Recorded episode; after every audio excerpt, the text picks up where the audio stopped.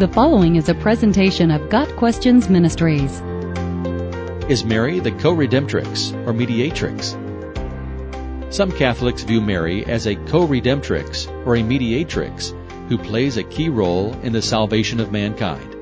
The suffix trix is a feminine word ending in Latin, so a redemptrix is a female redeemer, and a mediatrix is a female mediator.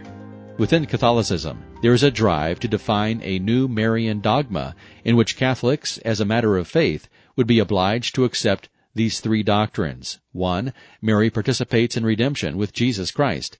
2. Grace is granted by Jesus only through the intercession of Mary.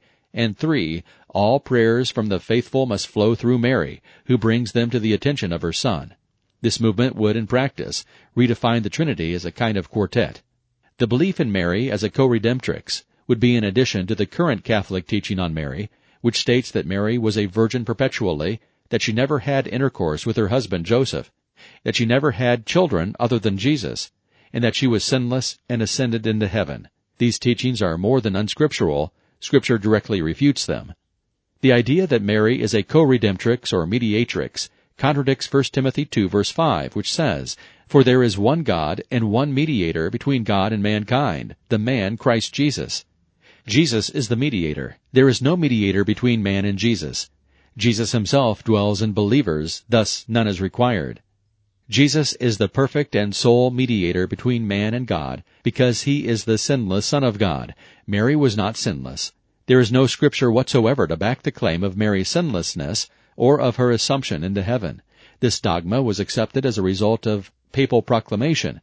In the biblical narratives, Mary is pictured as a humble and submissive young woman, faithful to God, grasping the implications of what is about to happen to her, and uttering praises and doxologies. In fact, in her Magnificat, Mary says, My spirit rejoices in God my Savior. Luke 1 verse 47. The clear implication of Mary's calling God her Savior is that she recognized her need of salvation.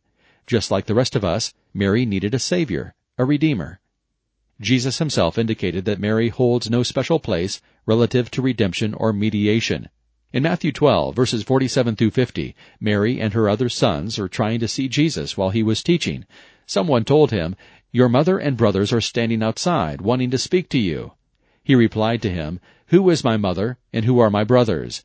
Pointing to his disciples, he said, Here are my mother and my brothers. For whoever does the will of my Father in heaven is my brother and sister and mother. Later, at the foot of the cross, Mary is a grief-stricken mother.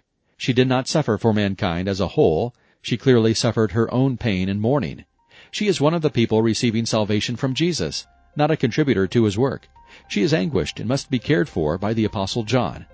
After Jesus' death and resurrection, Mary was part of the community of believers continuing in prayer and supplication prior to Pentecost.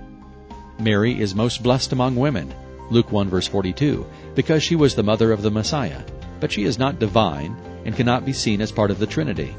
She did not redeem us from sin and cannot be made part of the redemptive process. Got Questions Ministry seeks to glorify the Lord Jesus Christ by providing biblical answers to today's questions. Online at GotQuestions.org.